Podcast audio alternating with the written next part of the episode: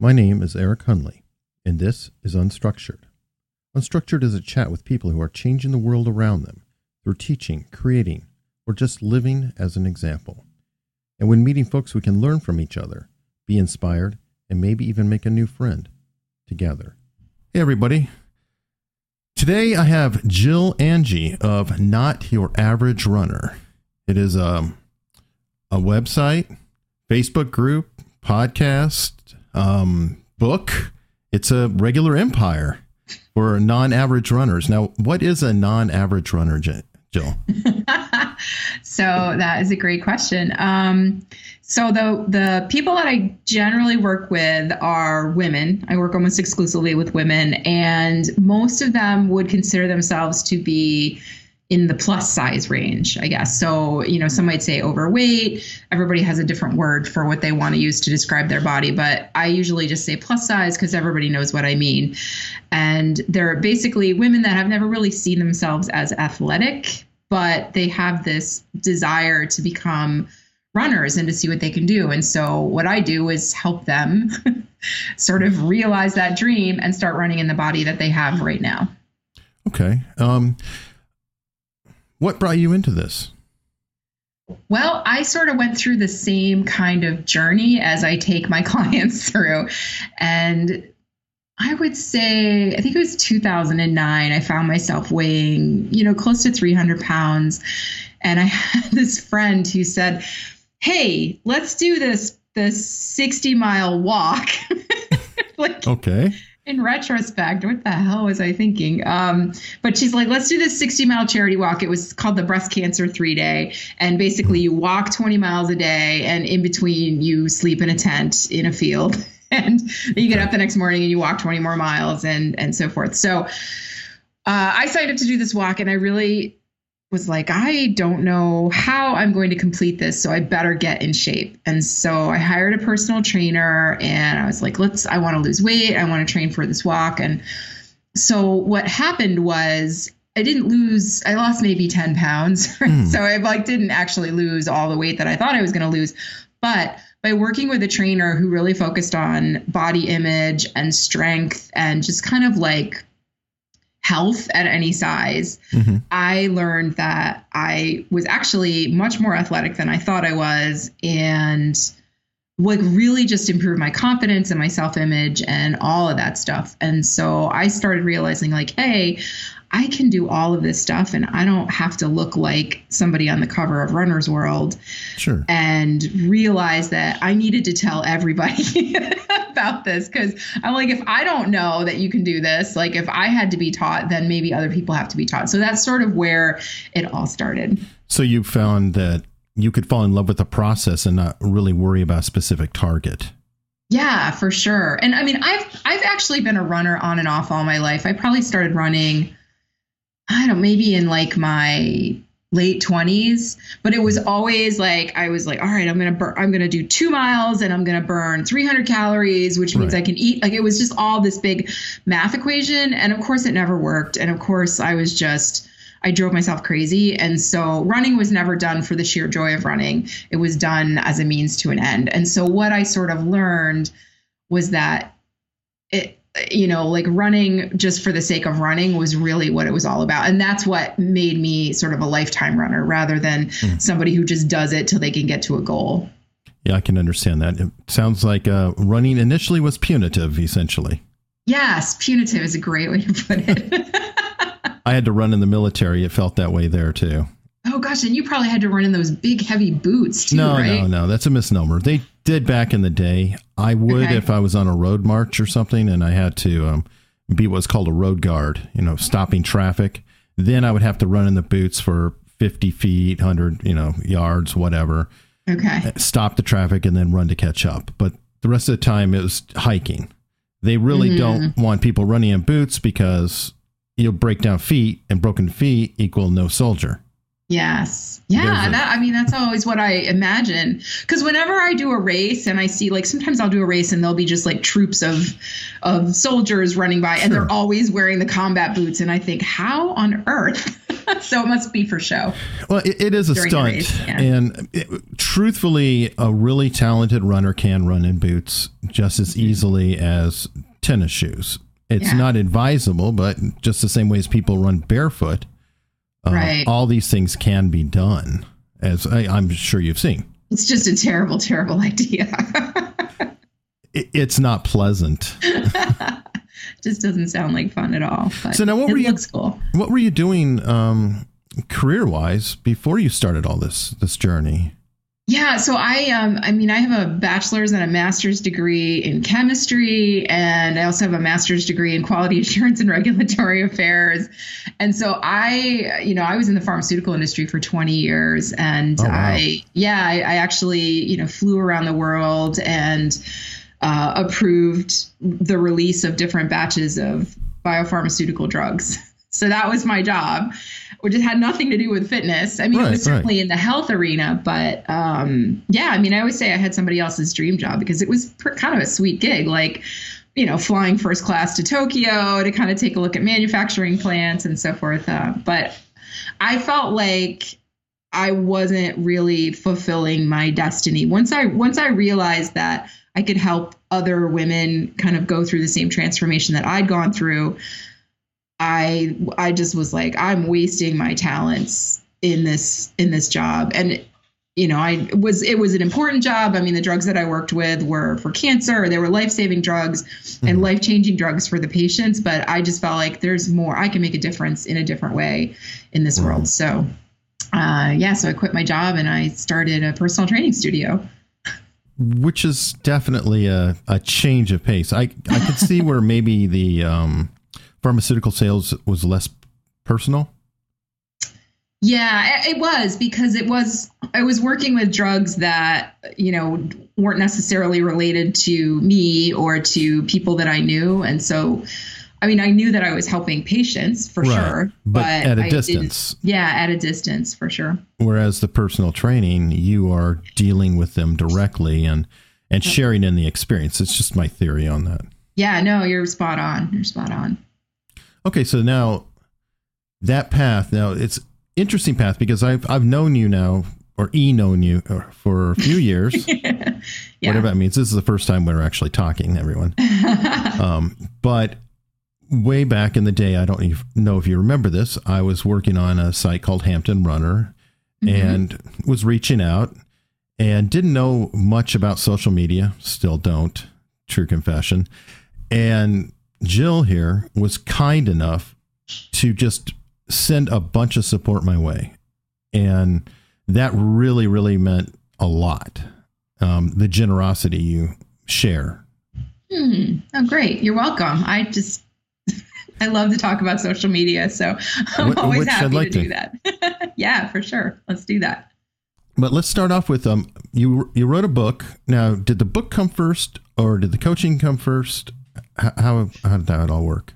Uh, okay. So I started the personal training studio and I was doing that for I made like maybe a year and a half. And I got this idea that I was going to write a book about running. And I basically said, I'm going to write a book to tell fat girls they can run.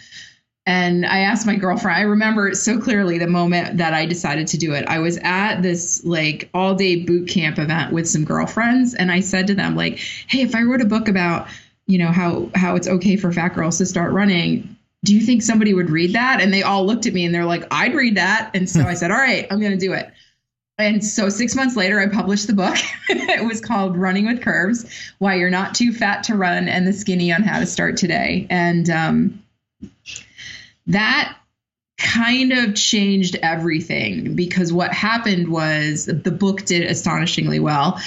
And I started getting people emailing me and reaching out to me and saying, Hey, I read your book and you changed everything for me. Mm-hmm. How can I work with you? And so I started a Facebook page and a group and and a website and just kind of started trying to co- connect with people and realize like, you know, I need to actually be coaching these folks as well.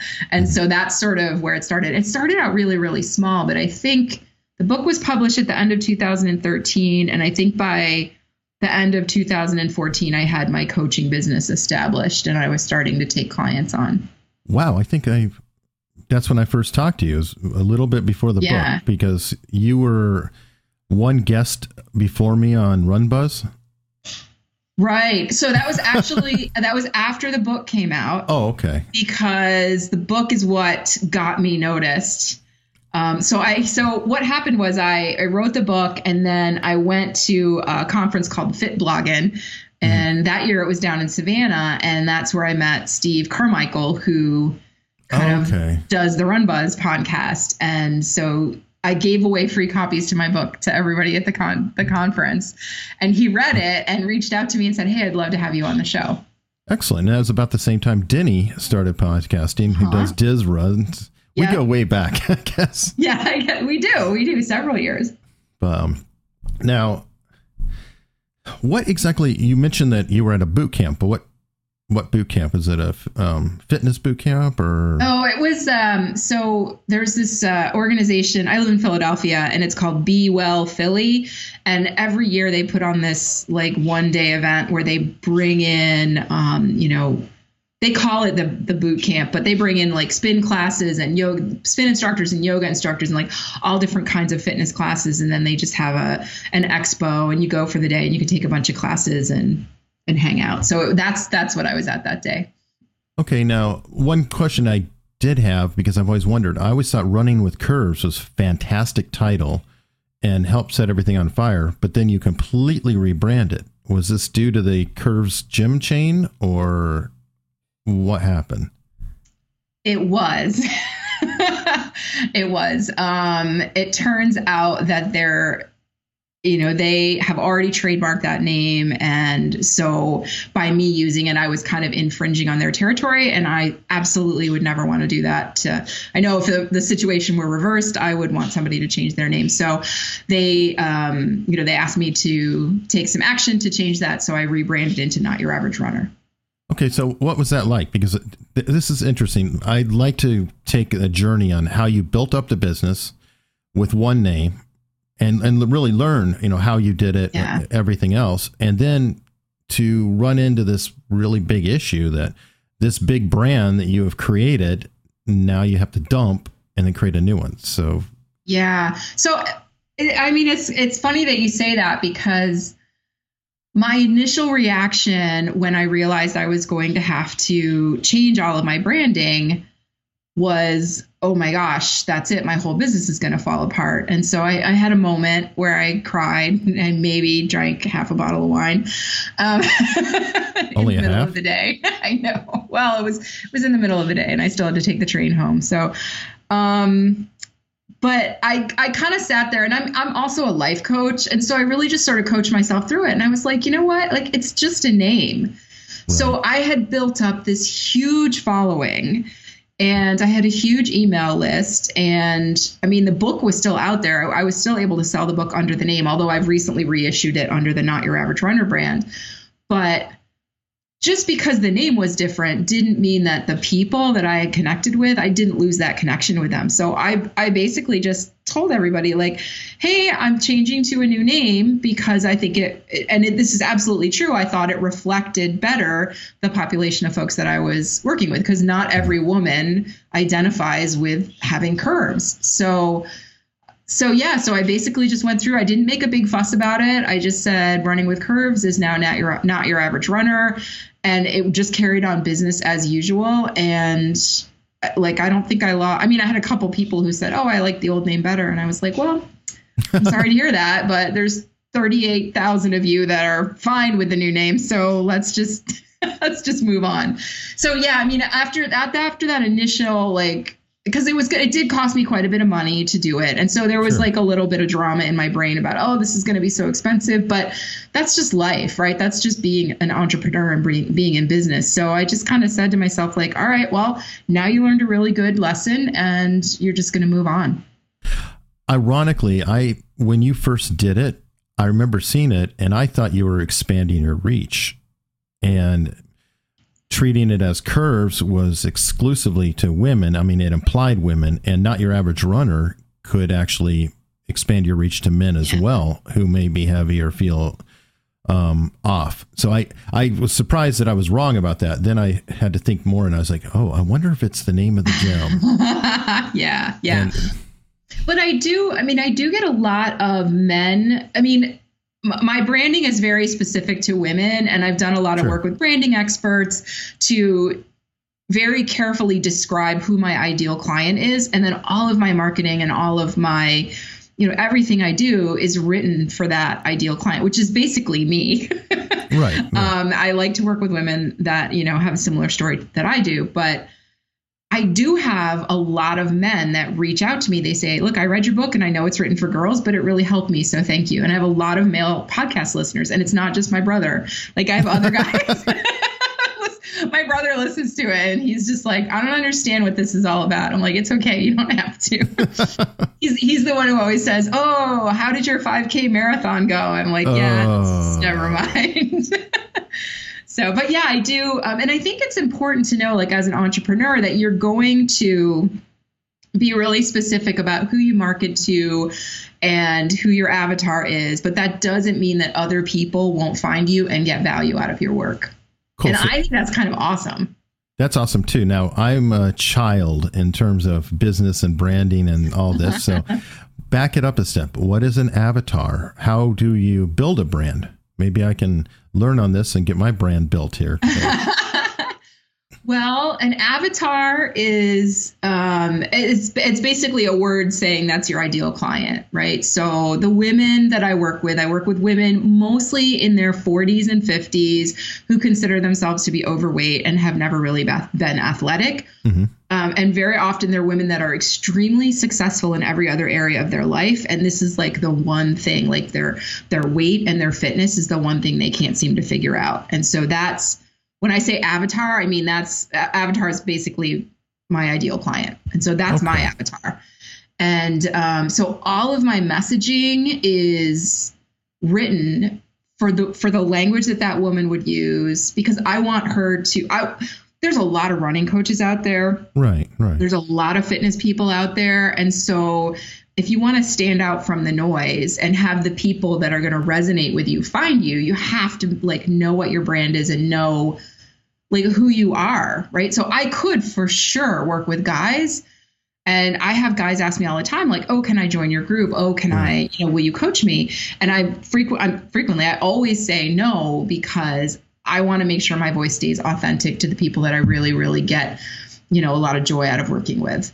So it'll dilute what you're doing. It kind of does. Yeah. I mean, when you when you when you allow yourself to work with whoever comes your way, you find yourself changing and modifying to cater to all different kinds of people. And like, I just want to get really, really good at working with one population of women. And that's like, I'll get better at working with them. And that's where I can make my difference. Because there's plenty of other people out there that work with guys. And by the way, if you know Martinez Evans of 300 Pounds and Running, he has a podcast.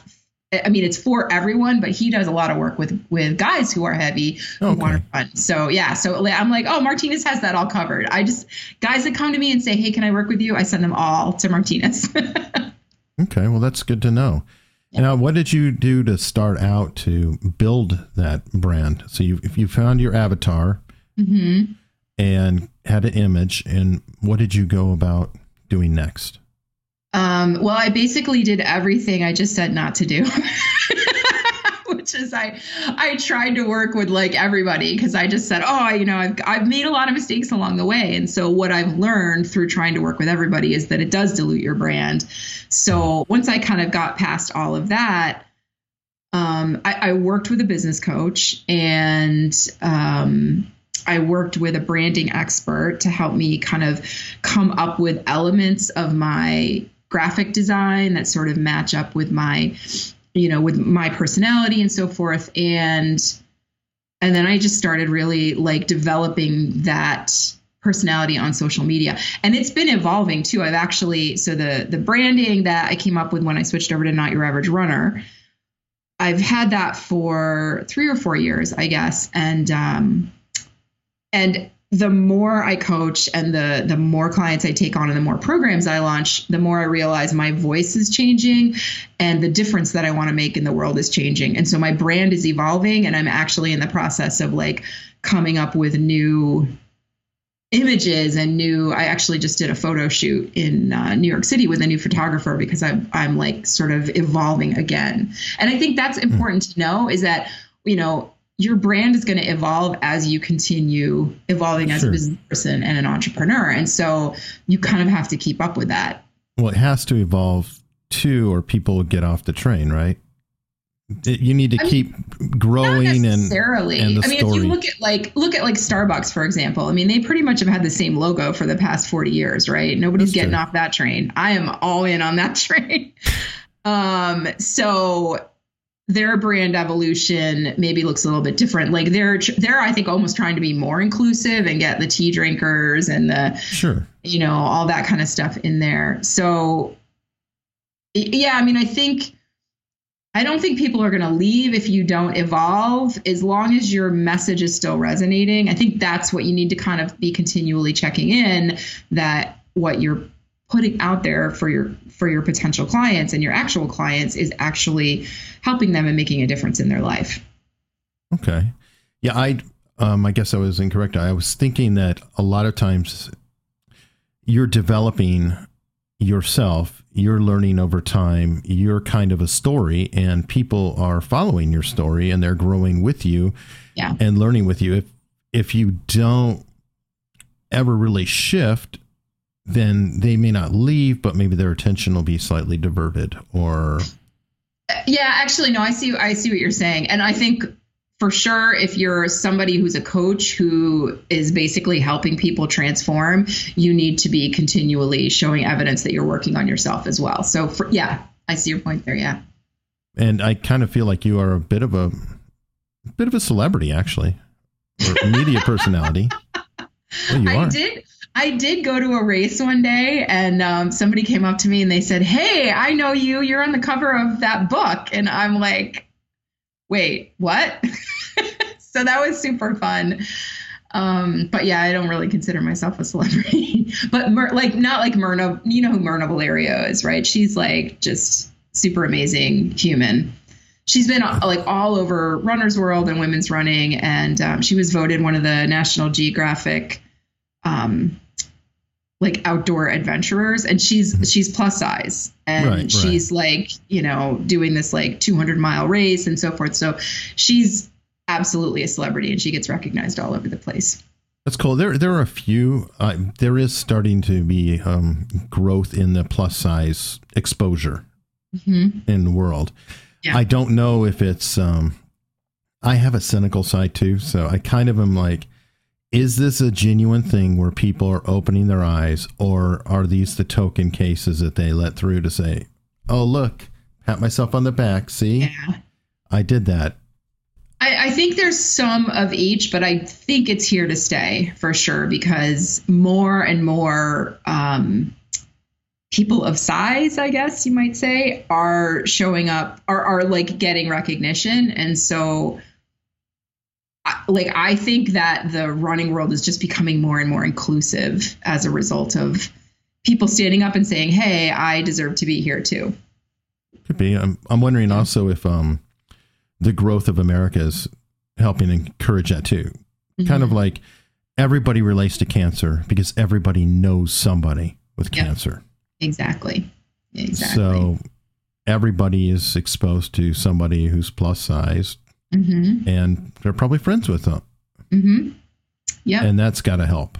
Yeah. And I just think our, our whole country is going, there's a lot of talk about just inclusivity of all types, not just size. I mean, just like race and gender and sure. you know all of that stuff. So i think like our whole country even though sometimes it really doesn't look that way is sort of moving in the direction of being less exclusionary. And so yeah i, I think it's just going to get better from here. Well cool. Now um, what is your your primary um, source of income? Or is it coaching or? Mm-hmm. yep 100% full time Okay, so that's. I do not have another job. this is it. Now, how, yeah. how, did that come about? that that was not overnight.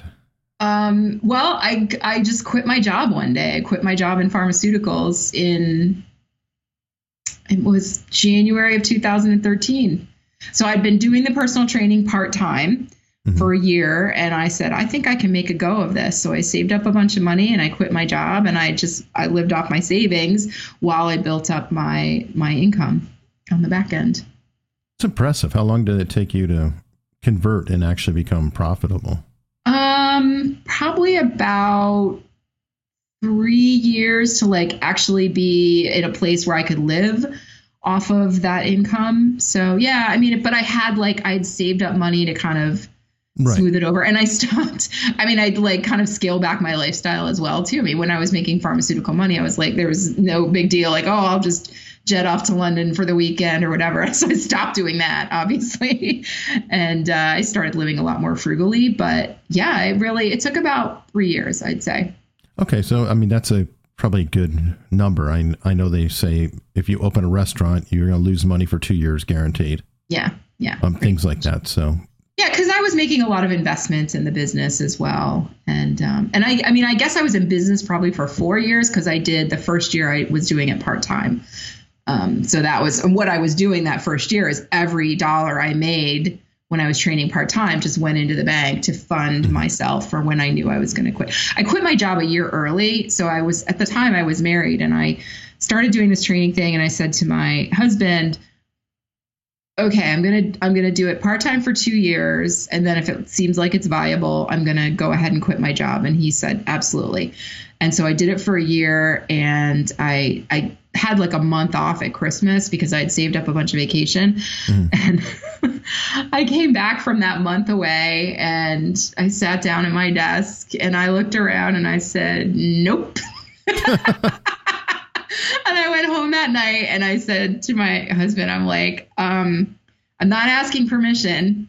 I'm quitting my job tomorrow. And he just kind of looked at me and I was like, it's going to be fine. it's going to be fine. And he did not agree, but I was like, this is what I'm doing. That and had to so cause some stress. Um, it did. Yeah, we're not married anymore. but I it doesn't have anything to do with the fact that I quit my job. Um, actually, I became a lot happier after I quit my job, even though like it was, it's very stressful being an entrepreneur. It is mm. not for the faint of heart at all. Like there are plenty of months where I'm like, hmm, I wonder if I'm going to, you know, and it, it, doesn't happen anymore, but there were plenty of months where I thought, I don't know if I can pay my half of the mortgage this month, or I don't know, like where, you know, where am I going to get the money? I'm going to have to take it out of savings. Uh, but I wouldn't trade it for the world. It was just been the best ride of my life. So, what would you say was the um, best choice that you made on the way, or what action did you take that um, paid off the most? writing that first book did change everything for me. And I had no idea. I thought I was doing it as a whim. I also thought I was going to write the book and make money off selling the book, which absolutely was not the case, right? First of all, it was a book for $3.99. So, um, I had no idea that the book was going to be the way people would connect to me. And then I could create coaching programs for them that you know that I could like help them much more deeply than I could help them just by reading you know 125 page books. So like making the decision and I invested in working with a coach to help me write the book. Okay. And um, so that was probably one of the best decisions I've ever made because I don't think I would have written the book if I hadn't had somebody kind of guiding me a little bit. I mean, mm-hmm. I obviously I wrote the entire thing myself, but I had help with like, okay, this is how you should structure things and so forth. Because I wanted to write a book that was a memoir all about me, and she's like, nobody really cares about you. Teach I them care. something and help them, right? She's like, you can write a little bit about yourself, but you have to, you know, you if you want to build your business, you need to write you know in a way that people are going right. to want to work with you so that i did so hiring a coach um, I think was probably the other amazing decision that I made. And I have worked with a business coach almost every year that I've been in business. I've I've changed around a little bit. I've worked with different coaches just because I like to have different voices in my ear. But I think that's been pretty integral to my success is always having somebody like I work with people that are where I want to be.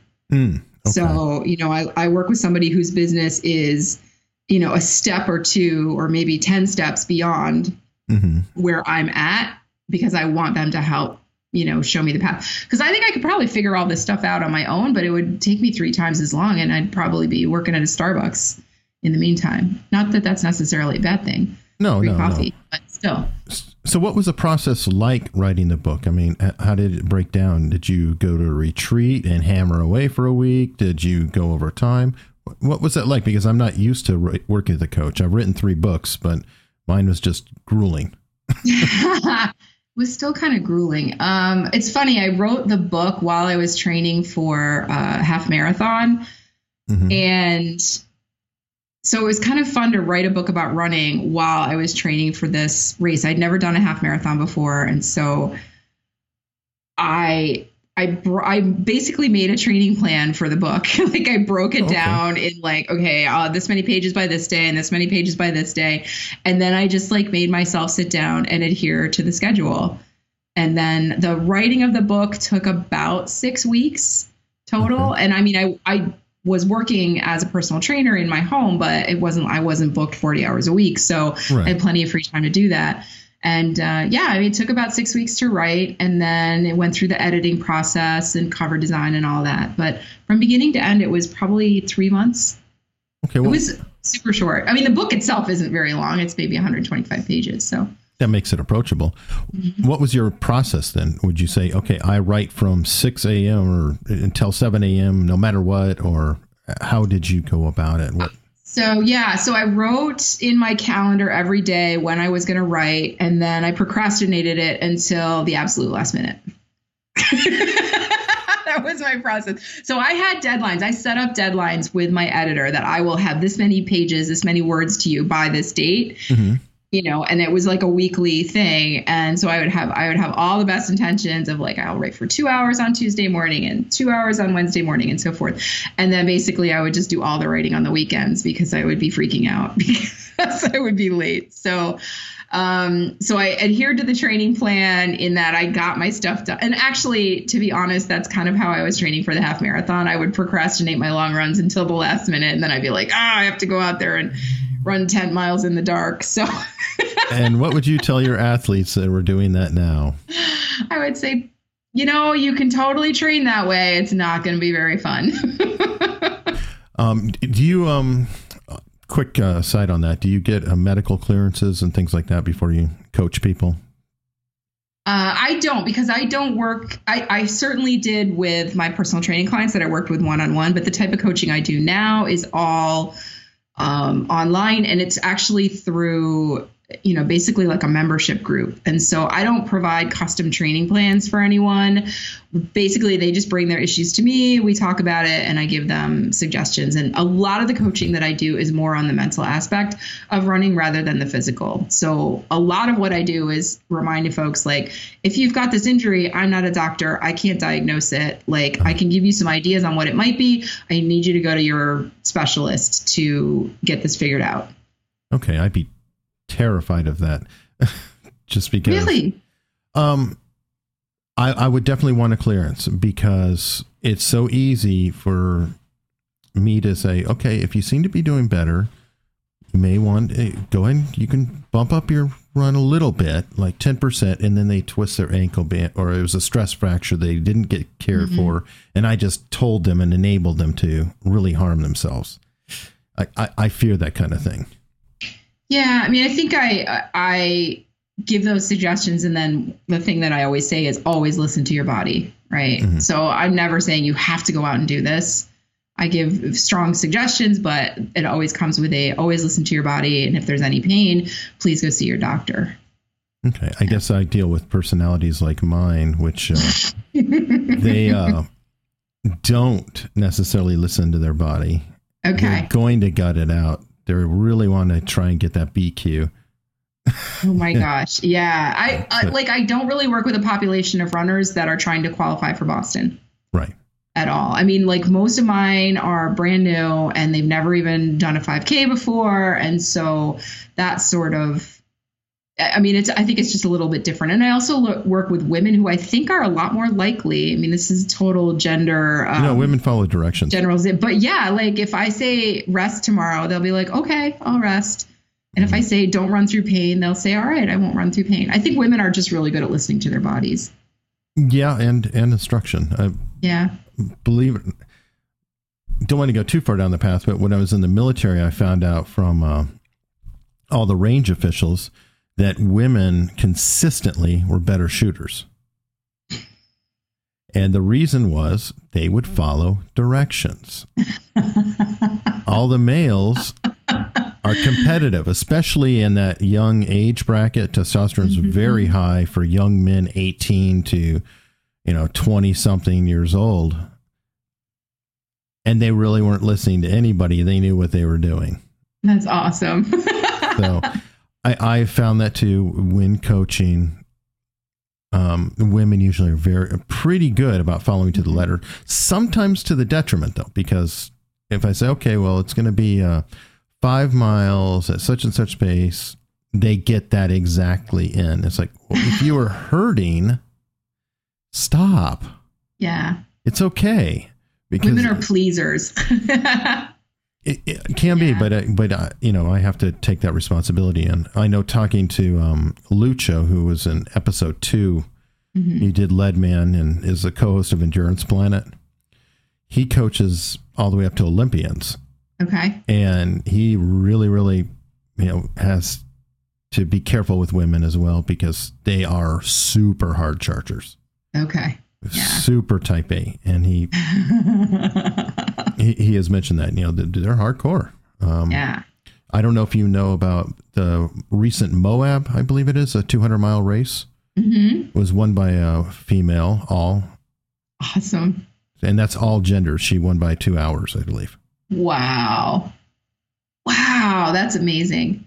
I, and I think for long distance running, women do tend to excel at that more than like they like men are really good at the shorter distances and by Yes. shorter distances you mean like I mean marathon and shorter and women are good Sure. like when you get to that and I I do think part of it is just an ability to kind of adapt and like listen to their body but also not get all wrapped up in their head about Yes. stuff. Yes, And, no, uh, it's it's been proven out. Um, the longer the race, the um, tighter the margin gets. Yeah. So awesome. in a marathon, I think it, the average is at least 10% to 12% men dominate, you know, Mhm. and they perform that much better. But as you get longer and longer and longer, it starts to get down, down, down, Yeah. down. And then now you have ultras where women are winning outright. I think Pam Yeah. Reed has done it a few times. She yeah, she has. maybe won Badwater even. Yeah, I think so. I think so. I, it's pretty amazing. Super So I think fun. that's cool. But I think there's something to that in the sense that all the sports were designed by men for men. Mhm. And maybe we need to step back and, and look at some of these and say, hmm, what if we really look at how the sport is designed and at the capabilities and create more things that are like the ultra run where you really don't know? Yeah, I mean, I about love that idea. you know, men are beating horses for crying out loud. It's true. wow, that's kind of incredible. hundred mile I- races, men can beat a horse. Uh, because the because the man could just outrun the horse. It's- like like literally, the horse can't run that long. Right. Yeah, We are a perfectly designed running machine. Um, Yeah. you have to be born Well- to run if you haven't. Yeah, I was just gonna say, like, that's. I mean, isn't that the whole premise of that? Is that like we were we evolved to just like run long, slow distances so that we could tire out our prey Mhm. and eventually. Persistence hunting. Yeah, yeah, love that. But So women are exceptionally good at persistence hunting. yeah, they really are. And I think it has to do with childbirth and things like that, the endurance that you have to yeah, um, deal with. Yeah. But we also um, don't run outright for an extended period of time. Like when you're doing a 100 mile run, Mhm. nobody runs for a 100 miles. Maybe there's a machine who does. Well, actually, yeah, there is one. He did it on a track. It's sick, but 100 miles at a 726 pace, yeah. which is just nauseating. But um, in general, ultra running speeds you're going to find are in the 15, 16 minute mile range. And it's Right. running here, hiking up the hill, walking here, running, walking, running. And that's actually what we're designed to do. Yeah, agreed. Agreed. And one of the things, I mean, almost all of the clients I work with do sort of a run walk interval approach. Mm-hmm. And and a lot of them struggle with that mentally because they think, oh, if I'm going to be a real runner, I have to run all the time. I'm like, no, it's like actually the human body responds well to that running and walking and like those intervals of rest. Yes. And like you can go farther and faster very often if you take that approach and figure out the right ratio of running to walking. Um, so yeah, it's fascinating and like it's just evolution. well, yeah. And um, we have the Olympian I, who I think. Jeff he- Galloway.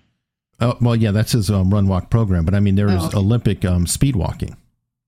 Oh yeah. And they Speed are walking is hard. right. They're doing like a marathon distance in sub three hours, Yeah, yeah, it's impressive. which is very fast. yeah, um, I, I like speed walking is I think harder than running, like because you have to maintain contact. Right. One of your feet has to be contacting the ground at all times, so it requires like so much more like brute muscle power, I think, than running, which kind of you get to use like that springy. You know, you get to use your joints, the springing of your joints a little bit more with running, where with speed walking, like it's it requires some major strength. I would like to try this, but I will never do it in public. But skipping, Oh, I make my clients do that all the time. but for a, an extended distance, I kind of wonder what the efficiency is on that because I feel Oh, like yeah. you really are floating, and it's a very efficient Yeah. movement um, without a It lot of effort. yeah. But I don't know. I think skipping's hard because it's like a little explosive movement with every step.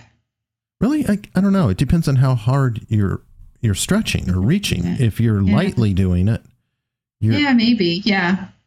you know, the momentum itself kind of just carries on. Anyway, interesting thought but we experiment. digress. hey, that's why this is called unstructured. That's awesome. Came up with the idea because I could, well, I could go against your business model, which is I talk to everyone who does all kinds of different things, and I'm sort of the anti niche. Uh-huh. Well, but that's still a niche, I think, right? Like, I- kind you of know, is. like, like you think about that show, um, How It's Made. Have you ever watched that show? I haven't. No. Okay, so it's I don't know if it's Discovery or whatever, but basically it's a show about how things are made, and there's no rhyme or reason that I can tell to what they have on the show. They just show how different things are manufactured. So it's kind of like their niche is Process. process. Yeah, exactly. So I, I mean, I think it's, I think that in and of itself, if you're saying you just, I mean, you talk to people kind of like about how their businesses are structured, Um, but it's in your different kinds of case, businesses. Okay.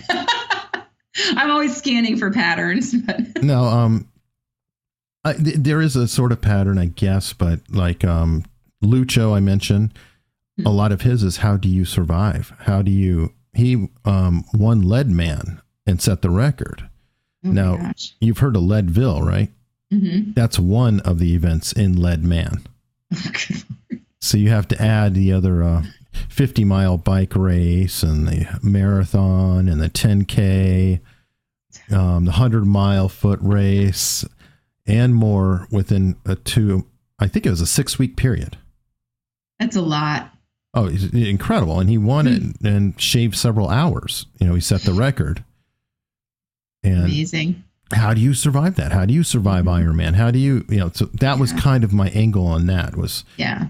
And then I spoke to a brain expert, um, Ginny Aguilar, Okay. and she picked up hers by her son being injured, having concussions. He had like three events in a relatively short time, within a couple of years, hmm and she helped him heal.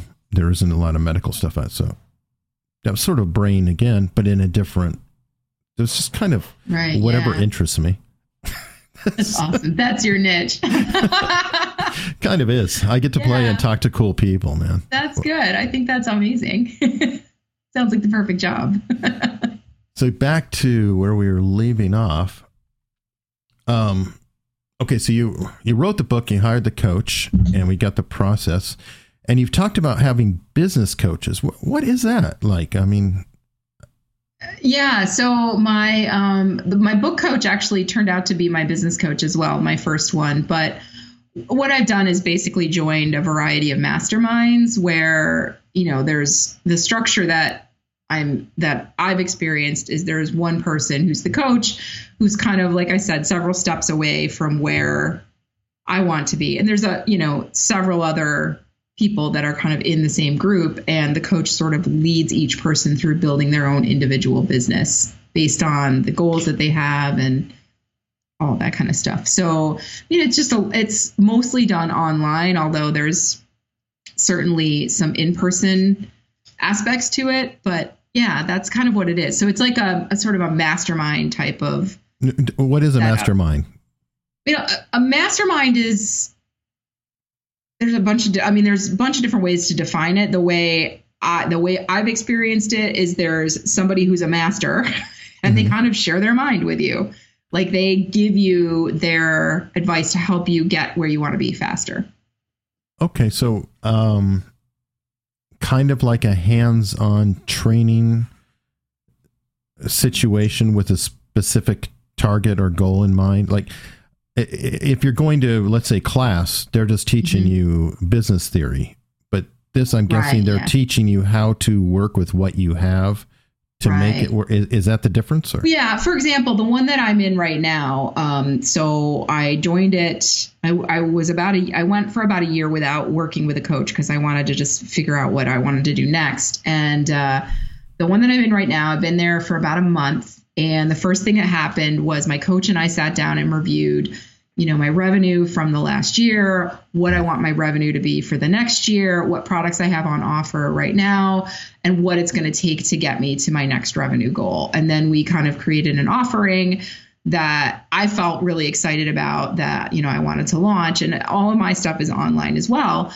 And so we kind of like came up with a bunch of ideas and then like I just sit down and get to work creating it all and then I've got her to bounce questions off of and okay, I want to do a webinar to promote it or you know, I want to do this kind of promotion. And so that's uh, that, that's sort of like how that works. And then along the lines of, you know, classes like you mentioned, I mean, it's not like I'm going to university, but right she provides a lot of training on different aspects of being an online entrepreneur. So like this is how you do Facebook ads. This is how you, you know, write sales copy. This is how you do a sales call, like that kind of stuff.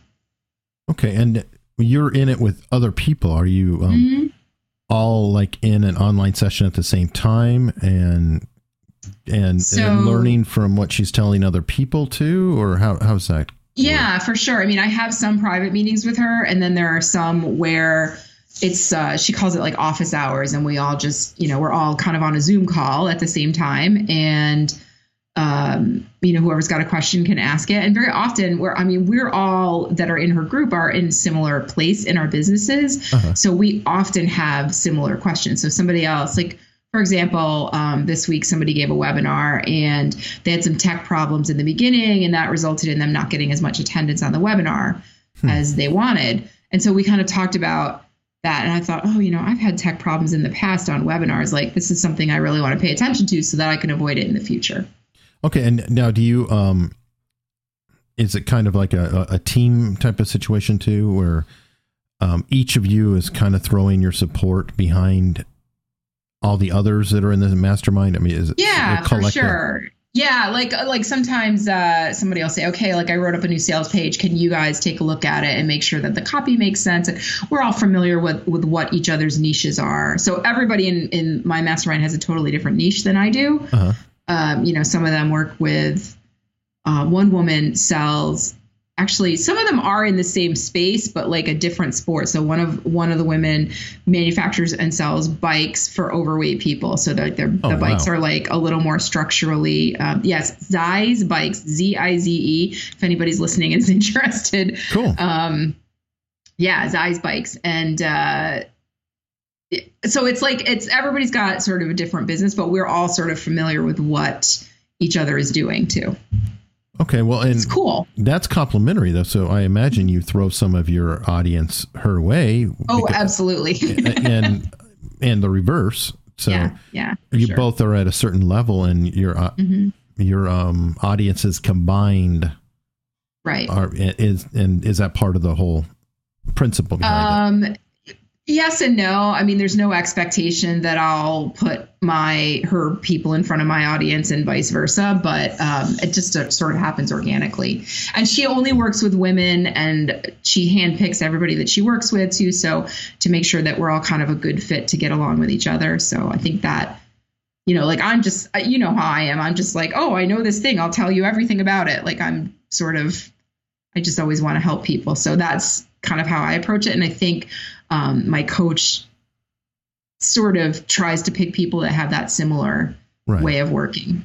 Have Have you found though, um, by that by giving like that, you wind up doing better anyway?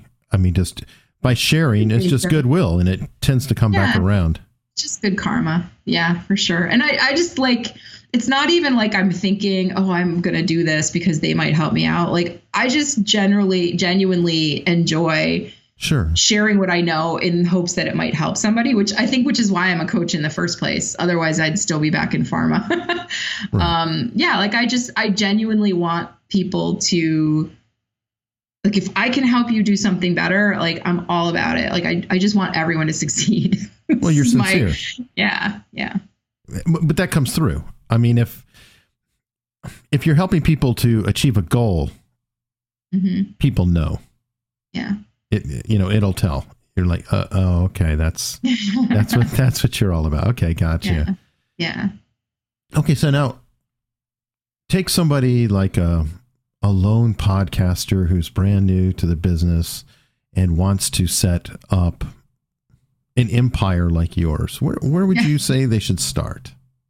Um, well, I guess it depends what their end goal is. I love that. I love the idea of thinking like I'm going to set up an empire and like keeping that out there as the goal. but like you got to have sort of like laser like focus on one thing at a time. Mhm. So, you know, just decide, make a decision on what's the one thing you're going to go all in on and then go for it. Right. And master it and then kind of expand from there. So I would say, like, don't try to build all the little pieces in the empire at once. Build, like, get really good, build one tower and then move on to the next tower. Okay, so somebody's starting off. Um, well, we'll just keep using the podcast example because Mm-hmm. I'm selfish. What would be the first thing you would tell them to do? I mean, obviously, release a podcast is a really good start, and to Um, practice your craft. So, got that part. Right. Okay. So if they want the podcast to be successful, I would say the first thing they want to do is reach out to other podcasts Mhm. and ask to be a guest.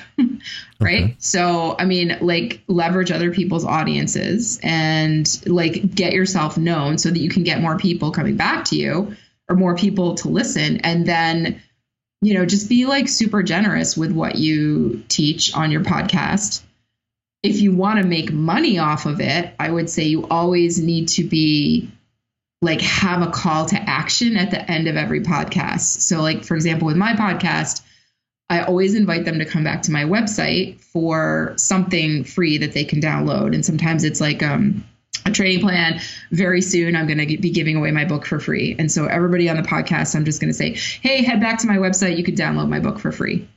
Okay. And so that's kind of how you build following and that's how you get people, you know, to you know, to like know you want people to know who you are and then like you and then trust you. And a podcast is actually an amazing way to do that because they listen to your podcast, they know who you are, they start to like you if they keep listening to it. If they take your advice and it works, then they're going to start trusting you. Mhm. And so from there, you know, you're inviting them to join your mailing list or you know, sometimes I'll say, "Hey, go on over and follow me on Instagram because I'm doing some really silly stuff over there and you might want to be a part of that." But I would say focus on one thing and just go all in on it. If it's building your email list off the podcast, do that. If it's building your Facebook and honestly, like a Facebook following, I don't think is actually all that um, lucrative because you kind of have to run ads to get to get anywhere on Facebook anyway. But um, you know, if, if it's you if you want to build it into a business, you need people who are who are there and interested in buying from you. And so you kind of always want to be like having a call to action at the end of every podcast and give them a really and have one. You don't want like five calls to Okay, action. I was wondering. then people, that. yeah, like I actually have two in mind, and they're working really well. One of them is for them to join my Facebook community, and then the other one is to download the free training plan. Um, but it's I don't know. That's probably not the best way. To, I never have more than two because I do think it gets really, really confusing. And you kind of have to like switch it up over time too, because Right. I've got plenty of folks that have been listening to the podcast from the beginning and they're like, yeah, yeah, yeah, I know I can join your free Facebook community. Right. So you want to make sure that you offer different things as well. Now you mentioned about Facebook not being good, but you just mentioned the Facebook community. So is that a, a different thing than using the group versus uh, your page? yeah. So the group, because people have opted into the group and it's something they participate in, Facebook's more likely to show those posts. Um, a group is sort of more of a private community where, like, if you have a Facebook page, I don't know, like, I'd say like 10% of the people that like my Facebook page, and there's like 30,000 people that like that Facebook page, probably less than 10% of them actually see my individual posts because Facebook doesn't want Facebook wants businesses to spend money to get their content in front of people. The algorithms. Yeah. And I'm like more than like Facebook's got one of the best databases. Like my people are on Facebook and they're on Instagram. I have no problem paying Facebook to put my content in front of them. But I like when people think, oh, I'm going to pay Facebook to get people to like my page. I'm like, that's a waste of money. Make an ad and like have Facebook put that in front of the right people. Okay. I think I've found that out in the past. Yeah. Okay, so you do recommend the groups though. Like I know I have the unstructured group, everybody. So make sure you Mhm. check it out. Yes. And I I actually enjoy the group because I engage in it all the time and Yeah. talk with people. Yeah, and it's a great place to find out what your ideal, what your avatar is saying, right? So I I use my group all the time to say like, "Hey, what do you guys want to hear on the podcast?" or "What's bothering you? What's what are you struggling with? What can I help you with?" And then I can do Facebook lives in my group and like interact with people that way. So, yeah, I mean, Facebook groups are kind of awesome. Okay, and you mentioned a mailing list. Is that a a big deal to have or Yeah, so I think the mailing list is probably way more critical than a Facebook or an Instagram or a Twitter or anything like that. Because here's the thing like, Facebook can go away tomorrow, Mhm. right? And who knows, it might, right? Instagram could go away tomorrow. If you have somebody's email address, you have a way to communicate with them. Uh, that makes sense. hmm So how do you work that call of action in? So for me, I, I ask people to head over to my website and get a free download, and they have to enter their email address to get the free download. Ah, okay. Thus the Yep. book. So that's your. Exactly. Yeah, I mean, and I like my freebies to be very enticing. Well, I mean, like, worthwhile. like somebody, yeah, they're giving me their personal information. I want to make sure that I'm giving them something of of enough value for that. That's awesome. And have you kept growing over these years um, using this method? And mm-hmm. Yeah, yeah, I've got about ten thousand email addresses on my list right now. So, and that's actually kind of a small list for some people, but it's Well- working for me. Well, you have. I mean, you're hanging around with some big name peers in your masterminds and stuff. So Yeah.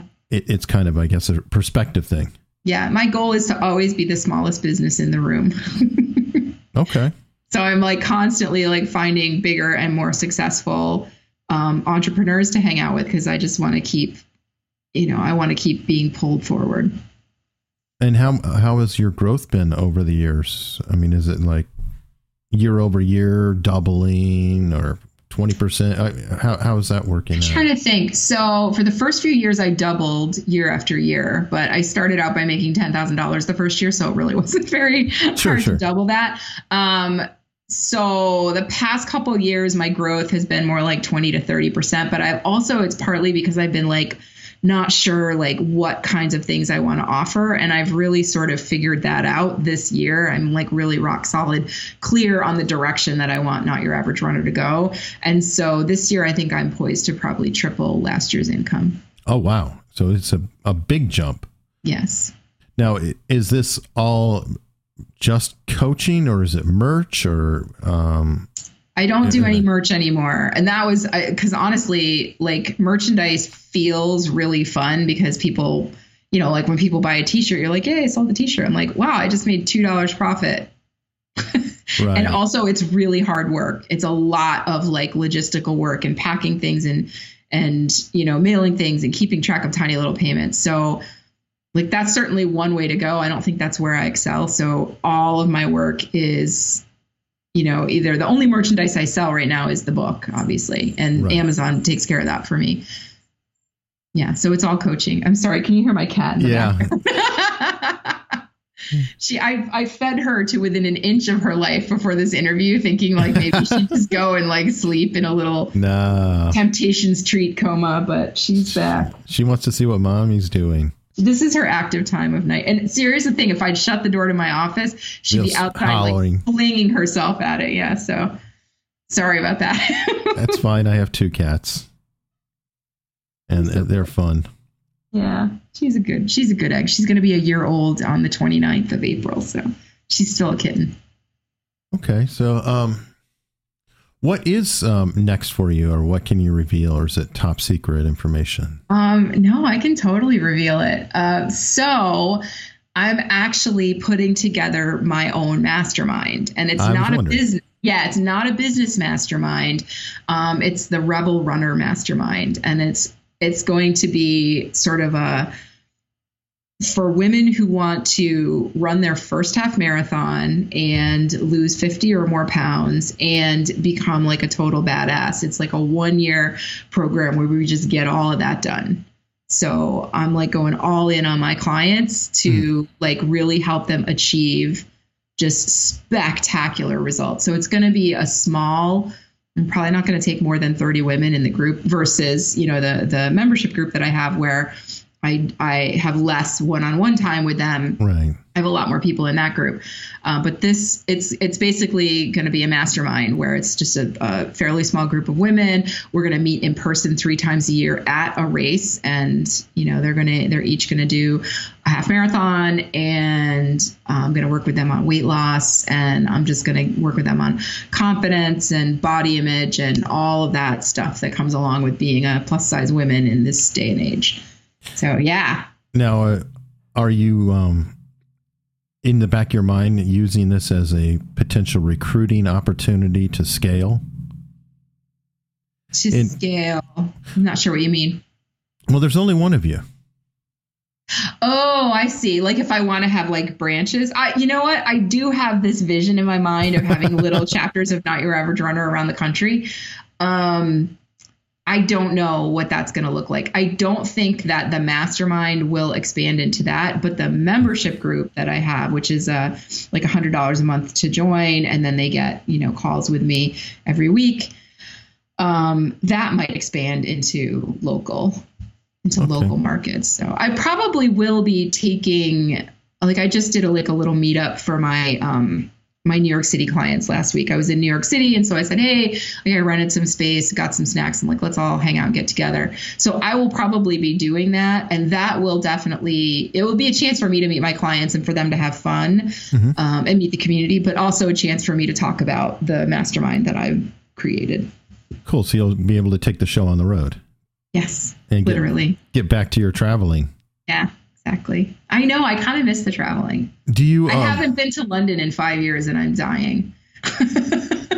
I'm I- just dying. well, there you go. You have to set up a London meetup, and then it's a tax write-off. I do. Yeah. Uh, Do you ever uh, use this as an opportunity to do public speaking or seminars or anything of that sort, or those in your Um, plans? Yeah, I, I kind of would love to get into that, but like I said, this like I follow this premise of like do one thing, do it really well, and then you can start something else. So Mhm. at some point, I think public speaking is probably in the cards for me, but I haven't done a lot of it. I've done like a couple gigs here and there. I'm actually doing a book signing at my local uh, Barnes and Noble in a couple weeks because the Not Your Average Runner is in is in stores. So uh, so I guess that's kind of sort of public speaking. I don't know. I'll probably do a reading there or something, but How's it um, going? Is it still it- selling really well, or? uh, yeah, I mean, it relaunched in January. So I actually haven't talked to my publisher about what the numbers are, but I'm getting a lot of people. Like in the book, it I invite people, of course, to join my mailing list, and um, so I'm getting quite a pe- few people who are uh, finding, you know, reading the book and then joining my Facebook group or joining my list as a result. So I think it's selling pretty well. So are- you're not self-published then? No. No. Oh, okay. Were you Yeah. to begin with, or Nope, I was not. I have always had a publisher. oh wow, um, Yeah. you pitched it to them, and hmm I did. okay, I, I'm wondering. I mean, it's a very small publisher. It was called the Difference Press, and so I pitched it, uh, the idea, and um, and it came with a book coach. So it's like an Ah. interesting bus- business model. Um, but yeah, I've like I've always had a publisher. Wow, that's I know, but right now, so now I'm all my books. I'm switching them over from the Difference Press to uh, a New York publishing house called Morgan James, and that so the first one has been moved over, and then Not Your Average 5K probably next year will become part of their portfolio, and then Not Your Average Half Marathon after that. okay. I'm guessing it's a bigger publisher because that's the route we're going.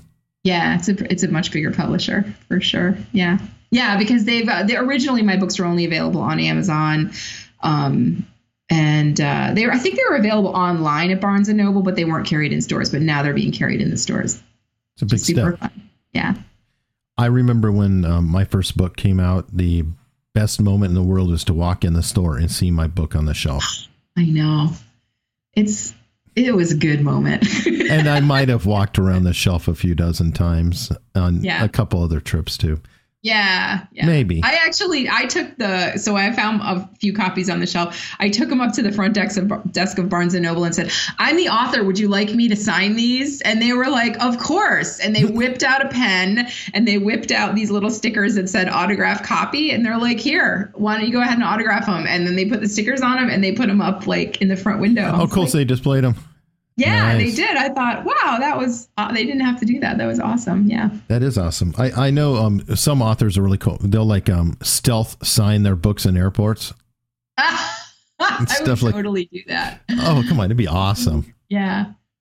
Just carry those autograph copy stickers around in your. But no, make sure you have uh, ID or- with you or you might Yeah. get yelled at. Stop. Yeah. Don't write in that book. Don't write in the books. Yeah. so fun. But yeah, it was it was like a really exciting moment, and it, it's funny because I, I, I mean, I do a lot of what I do because I enjoy it and I'm good at it, and I want to help um, other people like myself. But uh, both my parents have passed away. My mom was somebody who always struggled with her weight and with her fitness, and like every time I see my book in a bookstore or every time, you know, I read a review or something, I just think like how proud she would have been. And so that's like a little extra incentive for me is just like like realizing the legacy that I'm leaving is something that my whole family is like would be really really proud of and feel good about. So, That's really awesome. yeah. I even named my LLC after my mom, so Why not? Totally appropriate. yeah, yeah, I thought it was appropriate to honor her like that. So, how many books do you have out now? Uh, three. Three. Okay. Another one in the works, or I, you know, people keep asking me to write not your average triathlon, but I'm like, I, I got other stuff to do right now. I will write that book at some point. well, you're focusing on your new podcast. You're um, what, 15 episodes in now? um, I think I am. Yeah, I think today was episode number 15 that we're as we're recording. So yeah, 15 episodes in. It's going really, really well. Oh, I- good. I, feel like I was born to podcast. I'm. I just sit there in my closet with my can of Lacroix and I just like talk at the microphone. It's just so much fun. Awesome. You do a really nice job talking, though. Um, I noticed that right away. You don't have a ton of verbal tics. You Mm. you hold a very nice thought stream without circling around. So you're Yeah. a natural at speaking. Oh, thank you. I write I write out a script for myself. And then I immediately go off script, but like at least I have a plan so that and I use a teleprompter when I podcast. Oh, do you? was I do. So I have that. a script. Um, I think it's called Prompt Smart. And so basically I write up the script and then I convert it into, you know, the little teleprompter thing. And then I have my iPad in front of me Okay. and then it basically it, it's voice activated and so as i'm talking it scrolls Oh, and then, wow. yeah it's really sweet it was like i don't know 15 or 20 dollars it's a really cheap app i mean for what it does it's kind of amazing Yeah. What is that? What is that called again? i think it's called prompt smart Prompt Smart. Okay. yeah i don't have my ipad in front of me but prompt smart is the Even, and I can send you the link for the show notes if you want. Yeah, please do because I think that's something that people could use. Um, I the whole idea of talking continuously for an extended period of time is excruciating, and I don't like reading scripts because it sounds like I'm reading. So that would be interesting ah. to find out. Yeah. I don't even I mean- like bumpers. All right. Well, I, I mean, what I have found with it is that it, I mean, it scrolls along as I'm talking, but like I can go off script, which I, I frequently do. Like I'll, I'll think, you know, I'll be like reading and then I'll think, oh, I should really be saying this other thing too. So, but it catches and it knows when I've gone off script and it just waits patiently. And then when oh, I Oh, start wow. getting back on script, it starts scrolling again. Oh wow, okay. And Now- it's really, it's really a cool app. oh, I'm definitely going to check it out. But Yeah. on that note, do you actually write out every sentence, or do you like? I'll write kind of an outline. To No, I write out every I have- sentence. Okay. I know. I've tried the outline thing, and um, and I get way off topic because I will Hmm. just start talking, and then I'll do exactly what you said. Like I'll I won't circle back around, and I'll get lost, and I'll have to like stop, and then I'll have to leave a note for my podcast producer to say, "Okay, Pavel." Ignore the last five minutes. I'm going to start that section over again. So I've just learned to like write out every sentence. And then when I go off script, it's not that hard to bring myself back. Do you rehearse, or do you do just not rehearse. No, I like type it all out. I don't read through it. I just type it all out, sort of like stream of consciousness, um, and then convert it and sit down and record. That's awesome. You, so that's probably why it sounds more natural, is because I don't rehearse it or anything like that. okay, well, it's still to not sound like you're reading. You're you're doing a great job. Oh, thank you you. really are. it's my it's my little secret weapon. Oh, I'm here the- thinking. I read the whole podcast. Have you read your books? you mean like have I done an audio version of them? You should. I know. I I should do that. I mean, very seriously, especially Yeah. with your audience who can listen to your book while they run. No, yeah, this is so fun because they all listen to my podcast when I'm running. They love it. Exactly. So, They write to me and they're just like, "Did you know we're best friends now?" I'm like, "Okay, that's awesome." well, you got a lot of friends to keep up with. yeah, for sure. Yeah, no, an audiobook is definitely in the works. I just have to uh, figure out the best way to make that happen. Okay. Well, Yeah. you're a natural. You're already uh, getting the practice in to do it. Oh, thank you. Yeah, and it's a short book too, so it shouldn't take too long. A blessing. yes, for sure. Well, on that note, we need to. I guess we'll wrap it up. Um, do you have any any questions that you wanted me to ask that I might have forgotten? No, I think we covered everything. This was a good chat. Well, It's thank good to catch up with you. Yeah. So thank you for having me on the show. It's been a pleasure. All right, and everybody can find you at notyouraveragerunner.com. Yep. And then on Facebook, uh, facebook.com slash not your average runner, or um, Instagram, my handle is at not your average runner. It's all very clever. Well, consistent. And um, yeah, and if you go to my website, um, you can find the the membership group that I talked about. It's called Run Your Best Life, and that's sort of where run coaching meets life coaching, and that's just sort of a monthly um, group. That's super fun. And then uh, yeah, if you uh, if you go to my website and and join my mailing list, you'll find out when I launch the mastermind, which is going to be amazing. that is awesome. Yeah. Well, thank you so much for taking your time out and coming on here. Uh, thank you. It's been a pleasure. I look forward to following your progress in the future. I'm sure I'll be all over Facebook, so it'll be hard to miss. Well, thanks again. yeah, thanks, Eric. Hey everyone, Eric here. I want to thank you again so much for listening. I know your time is valuable, so I really appreciate you taking some. If you like what you hear, please spread the word. We're on Facebook, Twitter, and Instagram as Unstructured P, as in podcast. Also, you can review the podcast in whichever app you use. It really helps a bunch to spread the word. Thanks again.